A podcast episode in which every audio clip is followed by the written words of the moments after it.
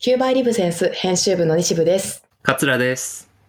今日はキューバイリブセンスの記事、ルールが変わるとき、あっけなく崩れたナイトワーク求人の掲載禁止令の編集後期をお届けします。よろしくお願いします。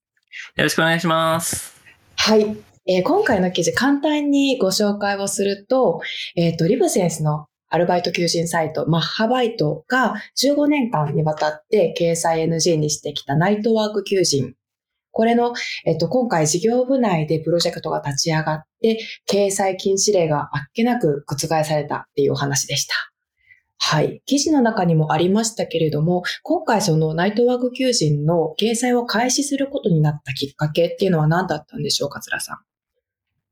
これはですね、まあ、記事の中ではビジョン改定が一つ、えー大きなきっかけだったというふうに書いてますが、まあ、実うん。際山田部長の中ではですね、結構いろんなきっかけがあったみたいで、うん。えーなんかこう、ナイトはやんないんですか？って営業の人に言われたとか、うん。えーなんか身近でナイトワークで働いてる人がいて、その人と話したとか、まあ、今回もちろん中心にあったのはビジョンの改定ですけれども、まあいろんな、なことがある中で、あ、そういえばなんでやってないんだっけなっていうのをちょっと疑問に思って、えーうん口に出してみたっていう、本当にだからそんなこう大きな、最初からナイトやるぞというよりは、うん。あれなんでナイトそういえばやってないんだっけっていう疑問がスタートになったっていうのが、うん。実際のところかなというふうには聞いてます。はい。ビジョンの改定というと、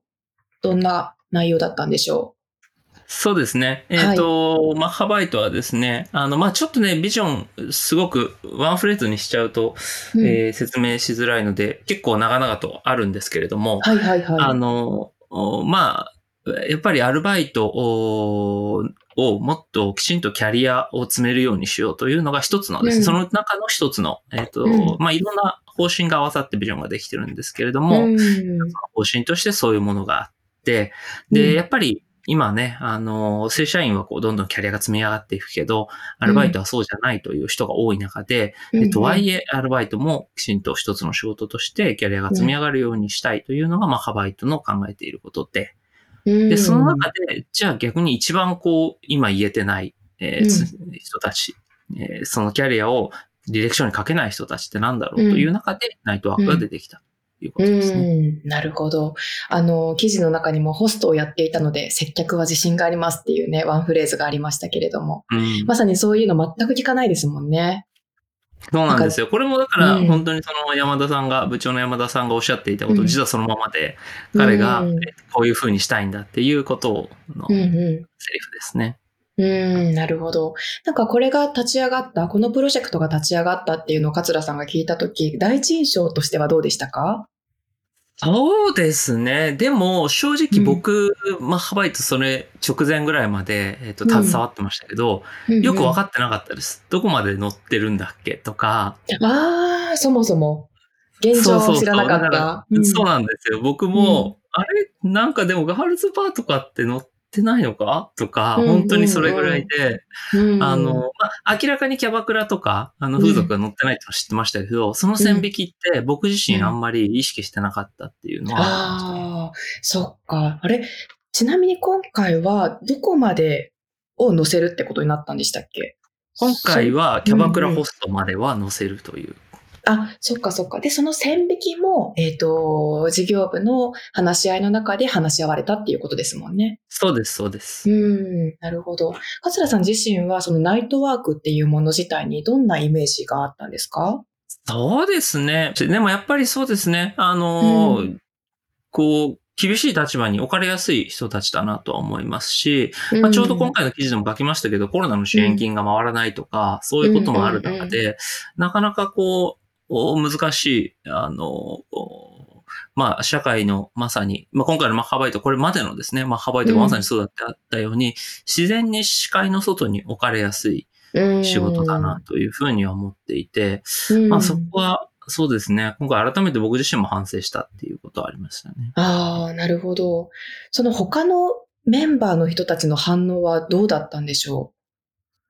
でも本当うん。に様々でしたけど、でも、はい。えっと、なんとなく不安みたいなのがやっぱ多かったですね。何かはよくわからない。詳しく聞かれると誰も知らない。そもそもそんなに詳しい知識を持ってないけど、なんとなくやばいんじゃない？なんとなく反射っぽいんじゃない？なんとなくやめた方がいいんじゃない？みたいなのが多かっ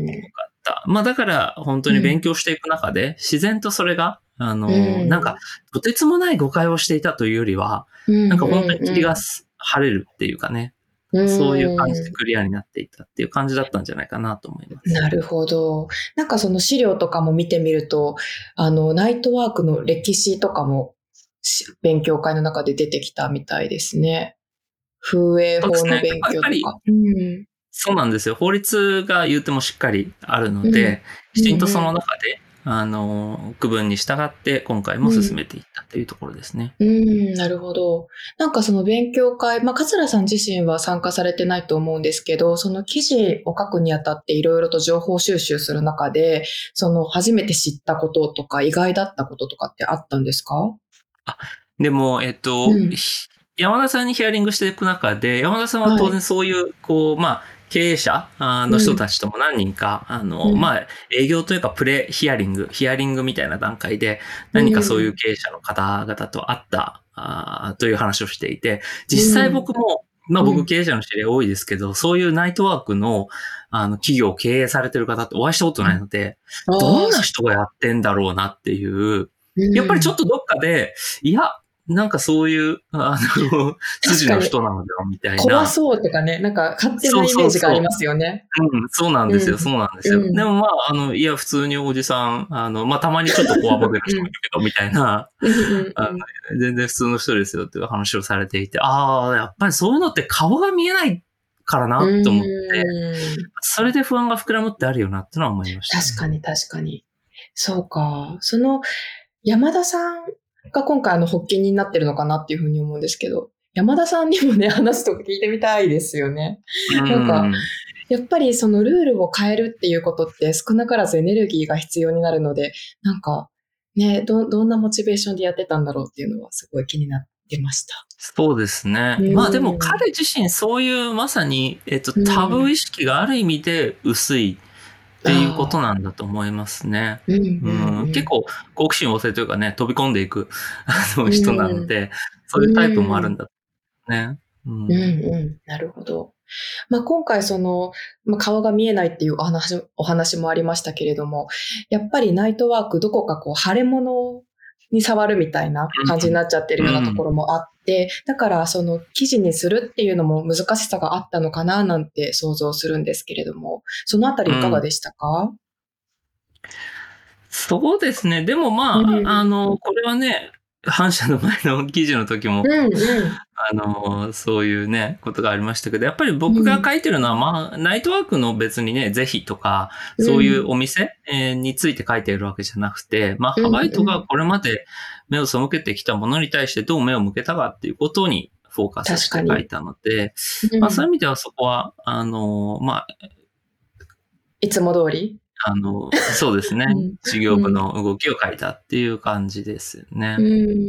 ただまあ一方で難しいのは、その、ね、ゾーニングの話とか、はい、あまあこれから、えっ、ー、と、アプリ側ではやっていきますけれども、やっぱりこれをこう、あと求人の、えー、まあ、こうミスというかね、あの、はい、事実と間違った求人が出やすいということがあればそれは問題だと思うし、うん、そういうところで、えー、まあ十分な、あの、うんうん、情報と正確さと、えーはい、そういうものがより担保が必要な領域であろうということはありますので、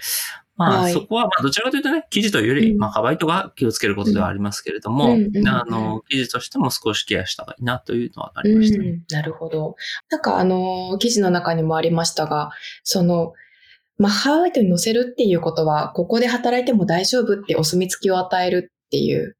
ことになるっていうふうに書かれてましたもんね。そうですね。まあ、やっぱりそれは、ハワイトというか、求人広告を扱う、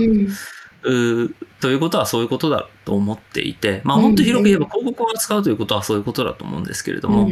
うん。まあそれがね、えー、もちろん、えー、なんか合う合わないとか、いろんなことはありますけれども、はい、最低限の法律を守って、えー、健全に運営して、最低時給が担保されてということは、えー、求人、広告側で担保すべきものだろうというふうに思ってます。わかりました。あの、まあ、今回その切り口はナイトワーク求人だったんですけれども、まあ、大きなテーマのところで言うと、その、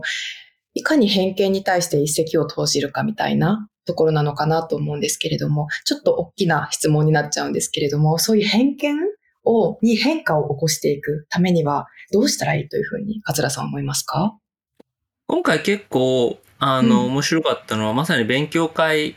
をしたということだと思って、ちょっとね、記事には載せられなかったですけれども、ミロを使って、まあ、オンラインのホワイトボードみたいなね、ポストイットとかを使って、結構、あの、本当に先ほど出たように法律だったりとか、実態とか歴史とかっていうのをガーッと勉強して、で、その中で本当にいろんな議論、もうそれこそ風俗も含めて全部載せるのが、あの、一番公平なあり方なんだという意見もあったり、えー、一方で、えー、それはまあ、ユーザーがそこまで求めてるのかとか、えー、はい、まあ、まだ、まあ、ハワイでも初めてこうナイトワークを扱っていくときに、えー、ある程度順番、えー、最終的にどこまで行くかわからないけど、まずはこれというね、あの順番があって叱るべきなんじゃないかとか、いろんな意見が出てきましたけれども、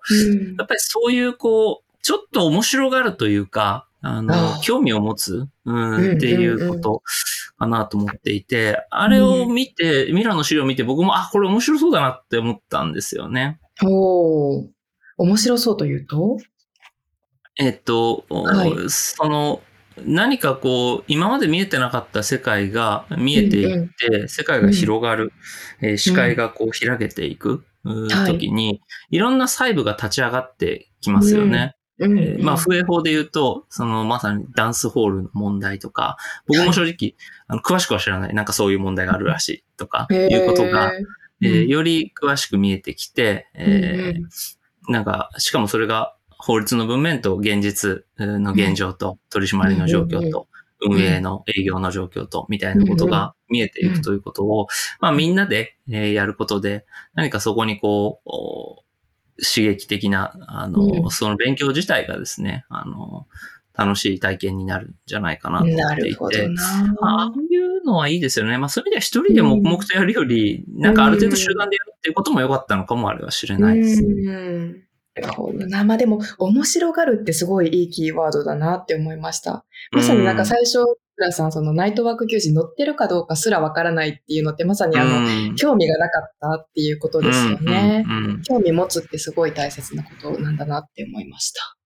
はい。今回はまさにその世の中の偏見に一石を投じるにはどうするかっていうお話でしたけれども、まあ、今あの一人でやるよりみんなで興味を持っていろいろ調べていく中で、そのモチベーションみたいなところも生まれてくるのかなっていうお話だったのかなというふうに思います。はい。これからも9枚でそんなストーリーを追っていきたいですね。そうですね。はい。事業部のね、あの、うん、取り組みを取り上げるっていうのは、えー、店長会議の件をね、前に2週3回で、うん、今回僕がまあハワイと書きましたけど、どんどんこういうこともやっていきたいなと思いますね。